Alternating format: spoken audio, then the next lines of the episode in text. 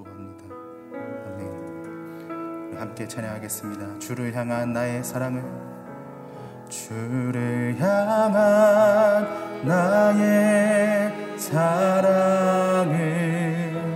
주께 고백하게 하소서. 아름다운 주의 그늘 아래 살며 주를 보게 하소서. 주님의 말씀 선포될 때에 땅과 하늘 진동하리니 나의 사랑 고백하리라. 나의 구주 나의 친구 부드러운 주의 속삭임 나의 이름을 부르시네. 주의 능력 주의 영광을 보이사 성령을 부으소서. 메마른 곳 거룩해지도록 내가 주를 찾게 하소서. 내 모든 것 주께 드리리. 나의 구주 나의 친구 온 마음으로 주를 바라며 나의 사랑 고백하리라. 나를 향한 주님의 크신 사랑 간절히 알기 원해. 주의 은혜로 용서하시고 나를 자녀 삼아 주셨네. 나의 사랑 고백하리라. 나의 구주 나의 나를 지으신 주님, 나를 지으신 주님 내 안에 계셔. 처음부터 내 삶은 그의 손에. 다시 한번 고백합니다. 나를 지으신 주님, 나를 지으신 주님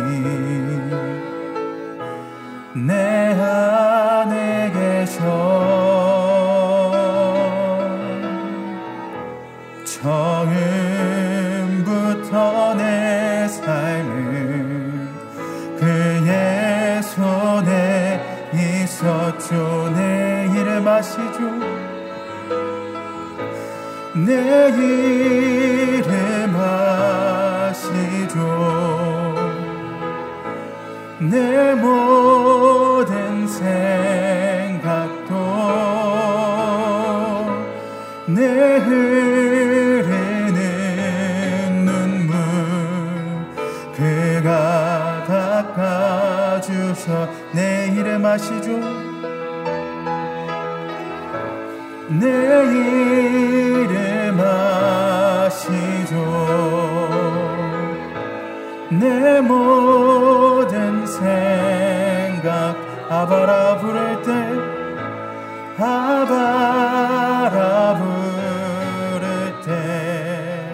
그가 들으시죠. 내 이름 아시죠? 내 이름 아시죠? 내 모든 생각, 내 흐르는 눈물, 내 흐르는 눈물, 그가 닦아주셨죠.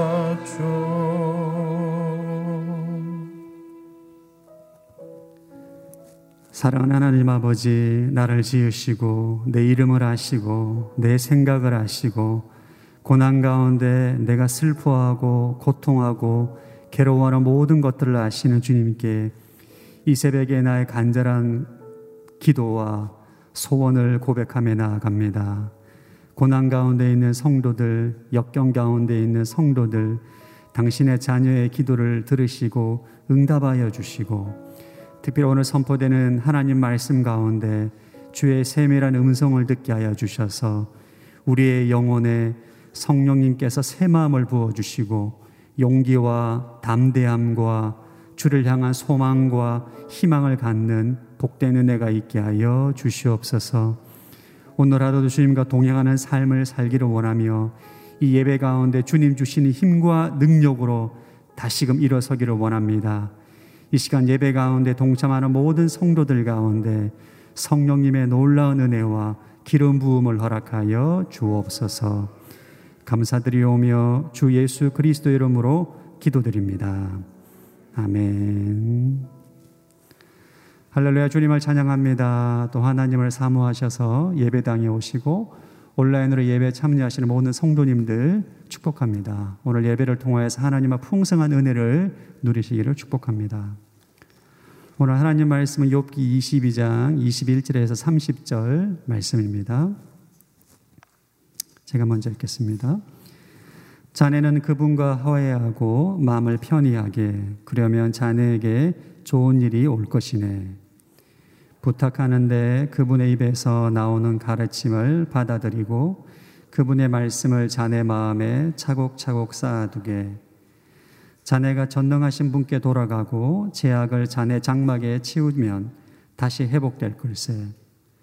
황금을 뒷거리에 버리고 오빌의 금을 시내의 자갈들 위에 버리게. 그리하면 전능하신 분이 자네 보물이 되고 자네에게 귀한 은이 될 것이네. 그러면 자네는 전능하신 분 안에서 기쁨을 찾게 되고 자네 얼굴을 하나님께로 들게 될 걸세. 자네가 그분께 기도할 것이고 그분이 자네 말을 들으실 걸세. 그리고 자네는 그 서원한 것을 지키게 될 걸세. 또한 마음 먹는 일이 이루어질 것이고 자네의 길에 빛이 비칠 걸세. 사람이 낮추어질 때 내가 높여지게 되리라고 하지 않는가. 그분은 겸손한 사람을 구원하신다네. 그분은 죄 없는 사람을 풀어주시니 자네 손이 깨끗하다면 풀려날 걸세. 아멘. 오늘은 진정한 위로가 결여된 교훈이라는 제목으로 박종길 목사님께서 말씀 전해주시겠습니다.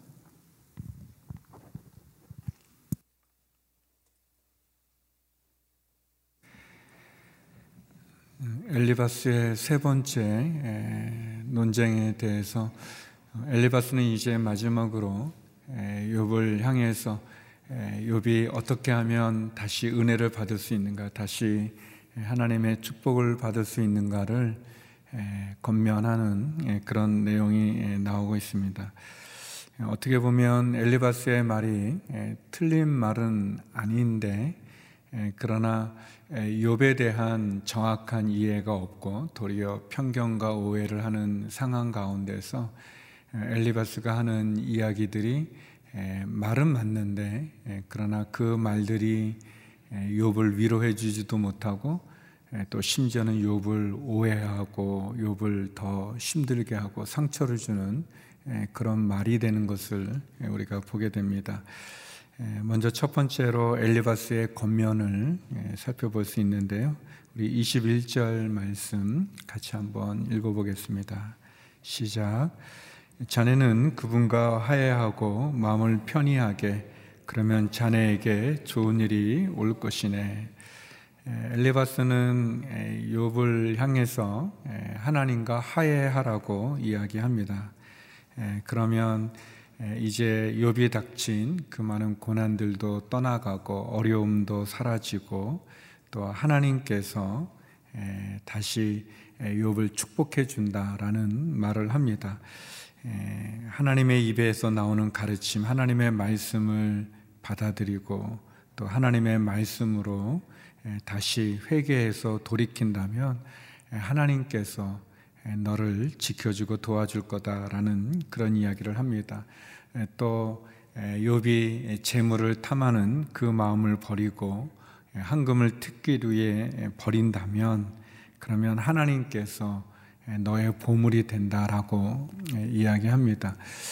엘리바스의 이야기는 그냥 이렇게 쭉 본다면 이 말은 다 맞는 말이죠. 우리가 하나님과 다투거나 하나님을 떠나지 않고 하나님께 돌아온다면 하나님 우리를 또 지켜주시고 도와주시죠. 하나님의 말씀을 우리의 마음에 차곡차곡 쌓아둔다면 우리가 재물에 우리의 마음을 두지 않고 하나님에게 우리의 마음을 둔다면 하나님 우리에게도 많은 은혜를, 축복을 베풀어 주시는 거죠.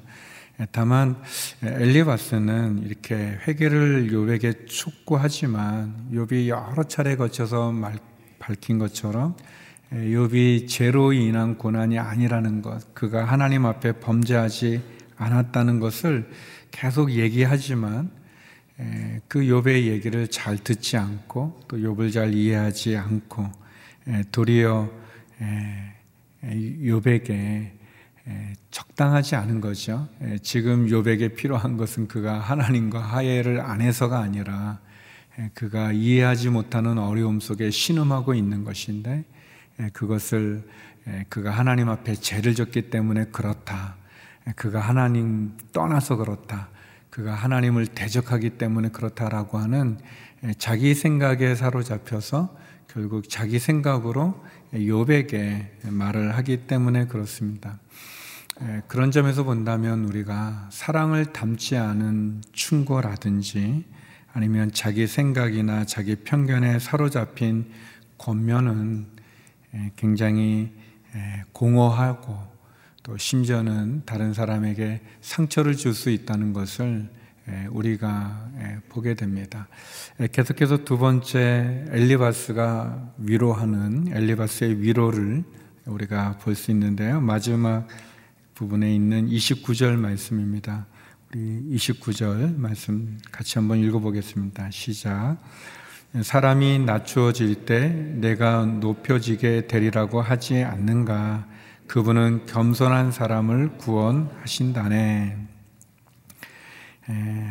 사람이 낮추어질 때 높여지게 되고, 하나님은 겸손한 사람을 구원하시고 하나님은 죄 없는 사람을 풀어주신다. 이렇게 엘리바스는 욥을 위로합니다. 이 말도 맞는 말이죠. 하나님 교만한 사람을 낮추시고 겸손한 사람을 높이십니다. 하나님 교만한 사람을 내치시고 겸손한 사람을 찾으시죠. 하나님 앞에 겸손해진다면 또 하나님께서 그 사람을 귀히 여겨주시는 것, 다 맞는 말입니다. 그런데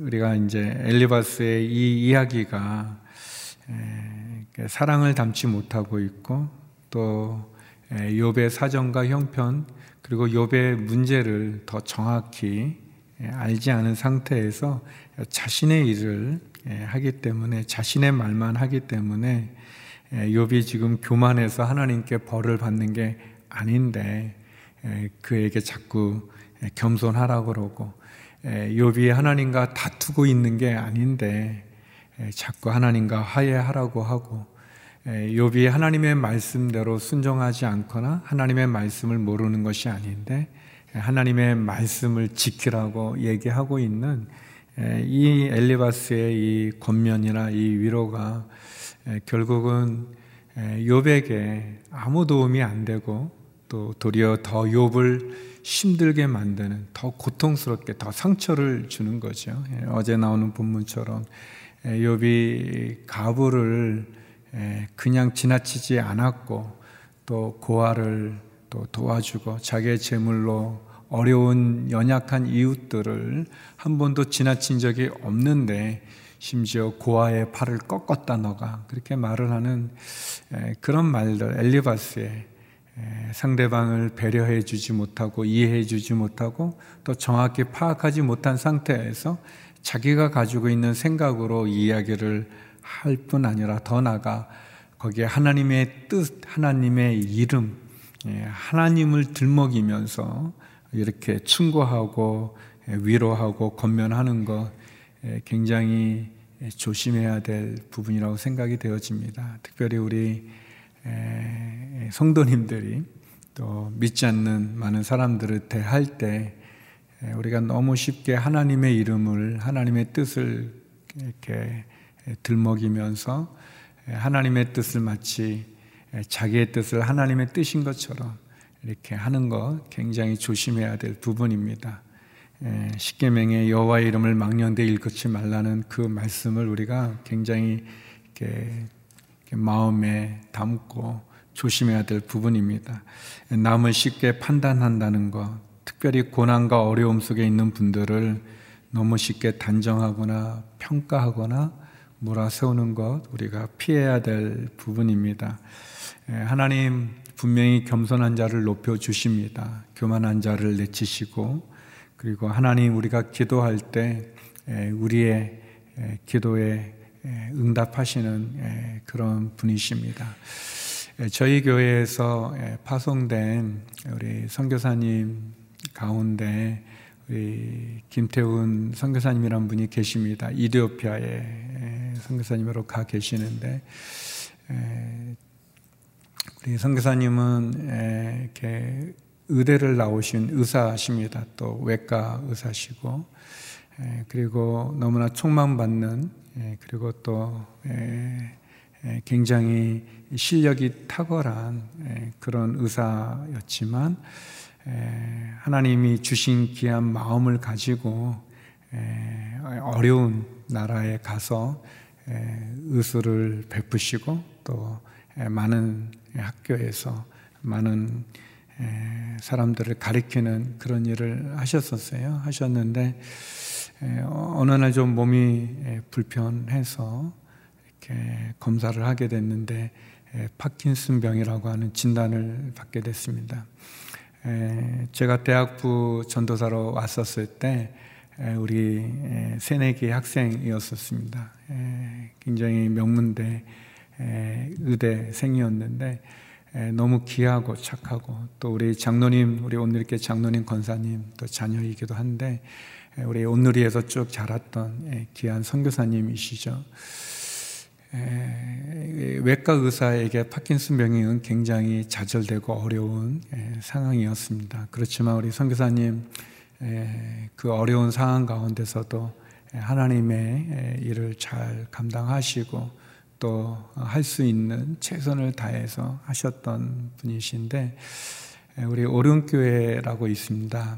오륜교회에 사는 그 다니엘 기도회가 있는데 거기에 강사로 이렇게 초청받았었습니다. 그러나 우리 선교사님 뭐 내가 할 게 없다고 이제 거절하셨지만 또 우리 목사님께서 굉장히 장문의 메일을 보내셔서 꼭 오셔서 또 선교사님의 삶을 나눠달라는 그런 부탁을 받았습니다. 그래서 그 다니엘 기도에 오기 전 일주일 전쯤 예배를 드리는 중에 이디오피아에서 우리 선교사님 평소에 그런 마음을 가지셨다고 합니다. 내가 그렇게 귀한 그릇, 하나님께 쓰임받는 귀한 그릇은 아니어도 하나님께서 쓰시는 그런 그릇이 되었으면 좋겠다라는 그런 마음이 있으셨다고 합니다. 그런데 이제 그때는 이렇게 집회를 앞두고 그러신지 그런 마음이 들어서 그런 기도를 하나님께 드렸다고 합니다. 하나님, 제 모습이 깨어진 그릇 같습니다.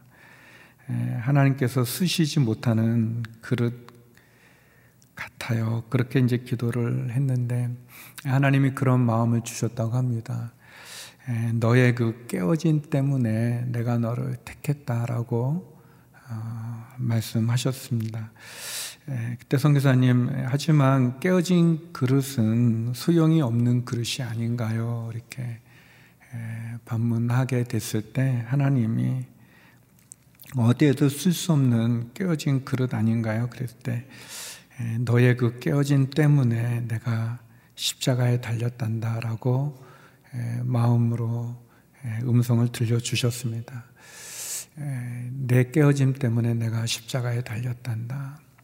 그때 선교사님은 큰 은혜 가운데 머물게 되고 자신의 육체적인 그 회복될 수 없는 그 너무나 큰 고통의 그 병으로 인해서 상한 그 마음 가운데 하나님 함께 하심을 경험했다는 그런 이야기를 나눴습니다. 그리고 선교사님 그 준비했던 그 간증의 내용을 다 바꾸고 제목도 깨어진 그릇이라고 줘서 간증을 했고, 또 선교사님의 간증을 통해서 많은 분들이 큰 은혜를 갖게 되었습니다.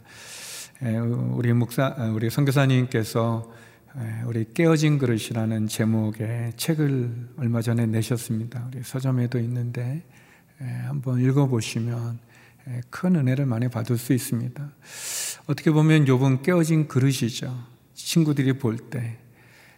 그러나 그 욥이 하나님 앞에 갖고 있는 그 귀한 마음, 그 소중한 마음, 그리고 그가 하나님 앞에 그렇게 살고자 했던, 신실하게 살고자 했던, 심지어 자녀들조차 생일 잔치를 하면 생일 잔치 후에 혹시라도 그때 생일 잔치 때 하나님께 범죄했을까를 두려워해서 하나님 앞에 다시 제사를 드렸던, 그렇게 순전했던, 그래서 하나님께서 사단에게 내 종 욥을 보았느냐라고 말할 만큼 그가 순전하고 정직하다라고 인정받을 만한 그런 신앙과 그런 삶을 살았는데, 엘리바스는 계속해서 하나님과 화해하라고 얘기하고, 심지어 소발은 욥을 저주하고 또 엘리바스 위로한다는 게 겸손하라고 얘기합니다. 그런 것이 아닌데 말이죠. 사랑하는 성도 여러분, 우리가 어려움에 처한 사람들, 또 고난 가운데 있는 분들에게 너무 쉽게 우리의 생각으로 단정해서 얘기한다는 건 굉장히 우리가 조심해야 될 일이죠. 또 우리 김태훈 선교사님의 간증처럼 우리가 깨어졌기 때문에 우리가 주님을 만나기도 하고, 우리의 그 깨어짐 때문에 주님이 우리를 대신에 십자가에 죽으신 것 아니겠습니까? 우리가 너무 쉽게 사람들을 판단하고 정죄하는 게 얼마나 아닌지, 또 더 나아가서 우리 자신이 그렇게 연약하고 부족하기 때문에 우리가 주님을 만나는 것 아니겠습니까? 또 주님께서 우리를 그럼에도 불구하고 품어주시고, 하나님께서 그럼에도 불구하고 우리를 사랑해 주시고 기다려 주시는 것 아니겠습니까? 하나님께서 우리의 마음 가운데 우리에게 사랑으로 함께해 주시는 것처럼 우리가 그 사랑의 하나님을 만나기를 주의 이름으로 축원합니다. 우리의 깨어진 그릇과 같은 우리의 모습 속에서도 우리를 쓰시는, 그리고 우리를 그 모습 그대로 받아주시는 그 하나님을 만나기를 주의 이름으로 축원합니다. 더불어서 우리 주변의 어려운 이웃들을 다시 한번 돌아보는 우리 자신이 되어지고, 또 우리의 말과 행동이 하나님 앞에 다시 한번 온전하도록, 그래서 어려운 이웃들, 우리가 사랑을 나눠야 되는 분들에게 그 귀한 사랑을 나눌 수 있는 우리 모두가 되었으면 좋겠습니다. 하나님께서 겸손한 자를 높여주시고 우리가 기도할 때 응답하시는 분, 그 하나님을 우리가 만나기를 원합니다. 사랑하는 성도 여러분, 겸손하다고 하는 것은 하나님 앞에 엎드리는 것을 말합니다. 우리가 어려울 때 기도하는 것이 겸손한 것이고, 우리가 형통할 때 하나님께 영광을 돌리는 것이 겸손한 것이고, 하나님 앞에 그분이 우리에게 베풀어 주신 그 큰 사랑, 그 큰 은혜, 그것을 늘 감사하는 것이 겸손한 것입니다. 하나님, 겸손한 자를 이 시대에 찾지 않습니까? 조금만 잘 되어도, 조금만 높아져도, 조금만 부유해져도, 조금만 가져도 교만해지는 우리 인간의 이 연약함 속에서 다시 한번 우리의 마음이 하나님 앞에 엎드리고 우리의 삶이 하나님께 영광을 돌리고 다시 한번 하나님께 감사함으로 나가는, 그래서 겸손함으로 하나님이 우리를 높여주시는 그 은혜의 자리에 있기를 간절히 소망합니다. 우리 시간 함께 기도했으면 좋겠습니다. 우리 기도할 때 하나님, 깨어진 그릇과 같은 우리를 품어주시는 우리 선교사님의 고백과 같이 하나님, 깨어진 그릇인 나를 쓰시고 깨어졌기 때문에 십자가에 죽으셨고 깨어졌기 때문에 나를 찾아와 주셨던 그 주님을 만나기를 소망합니다. 하나님, 내가 입술로 죄를 범하지 말게 하여 주시옵소서. 사랑 없는 충고나 내가 편견에 사로잡힌 그런 위로를 쉽게 다른 사람에게 하지 않게 하여 주시옵소서. 겸손하게 하여 주시옵소서. 주님께 엎드리게 하여 주옵소서. 하나님, 늘 감사하며 그 은혜 가운데 나가는 저희의 삶이 되게 하여 주옵소서. 우리 함께 기도하며 나가겠습니다. 거룩하신 아버지 하나님, 주의 은혜와 주의 사랑에 의지합니다. 하나님 아버지, 혹시 내가 어렵고 힘든 사람들에게, 고난과 어려움에 처한 분들에게 하나님 쉽게 판단하고 내 생각이나 편견에 사로잡혀서 사랑 없는 충고나 공허한 겉면을 하지는 않았는지 모르겠습니다. 하나님 아버지, 위로한다고 하는 것이 도리어 내 생각을 강요하고 하나님 정죄하면서 판단하면서 교만했던 것 용서하여 주시옵소서. 하나님 아버지, 깨어졌기 때문에 주님 나를 위해 죽으셨고 내가 깨어졌기 때문에 주님 내게는 주가 필요하고 깨어졌기 때문에 우리를 깨어졌음에도 택하여 주시는 그 은혜의 자리로 나가게 하여 주시옵소서. 선교사님의 고백과 같이 하나님, 감당할 수 없는 어려운 시련 속에서도 주님을 만났던 것처럼 하나님 아버지, 깨어진 그릇과 같은 이 중을 우리들을 긍휼히 여겨 주심을 감사합니다. 하나님 아버지, 깨어졌기 때문에 우리를 택해 주시고 깨어졌기 때문에 십자가에 달리신 그 은혜와 그 사랑 가운데 나가는 저희가 되게 하여 주시옵소서. 우리 계속해서 기도할 때 우리 대한민국을 위해서, 이 나라를 위해 기도하겠습니다. 하나님, 모든 탐욕과 다툼과 분열, 거짓, 살인, 우상 숭배, 음란함, 특별히 하나님의 창조 질서를 거스리고 하나님의 생명을 경시하는 악한 문화들, 이념들 하나님 돌이키게 하여 주시옵소서. 특별히 하나님, 하나님을 경외하는 지도자가, 진실되고 정직한 지도자가 세워지게 하여 주시고 하나님, 하나님을 떠난 많은 영혼들이 주께 돌아오게 하여 주시고 세워진 교회들마다 주님 기뻐하는 교회로 바로 서게 하여 주시고 빛과 소금의 역할 감당케 하여 주시옵소서.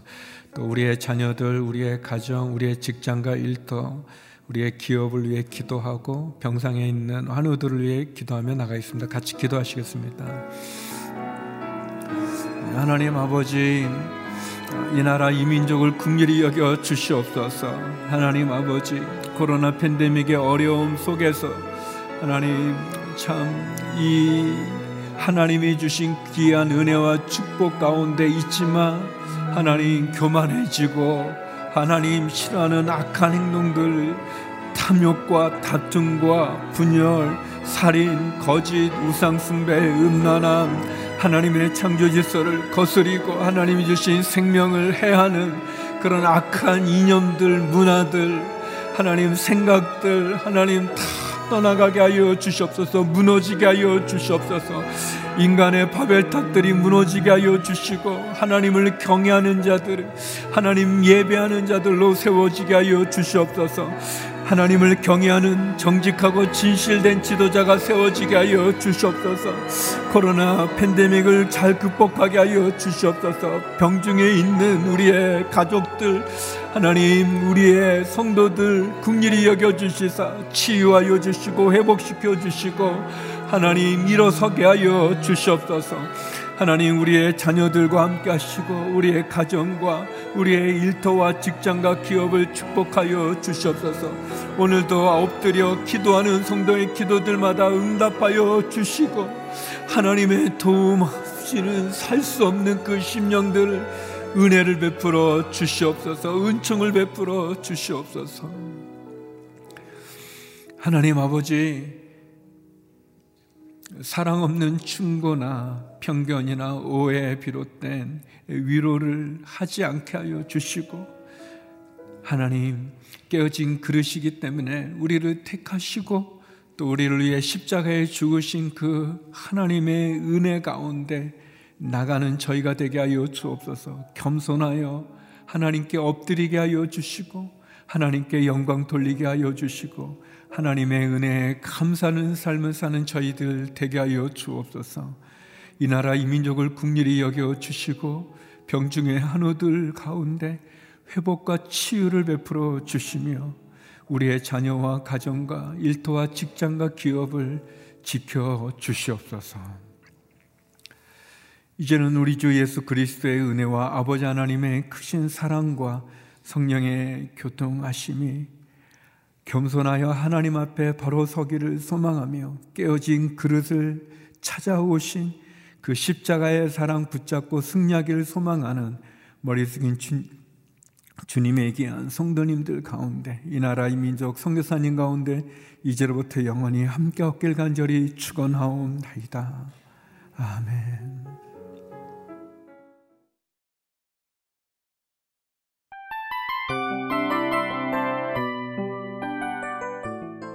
이 프로그램은 청취자 여러분의 소중한 후원으로 제작됩니다.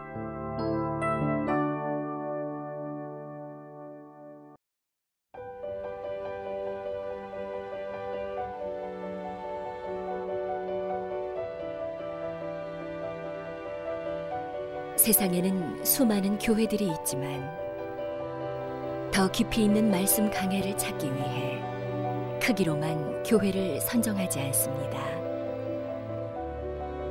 보다 좋은 영적 콘텐츠를 더 많이 나누기 위해 방송비를 받지 않습니다. 1년 365일 복음만 전하고 싶어서 우리는 광고를 하지 않습니다. 온누리의 복음을 땅끝까지 CGN TV와 함께 땅끝 선교사가 되어주세요.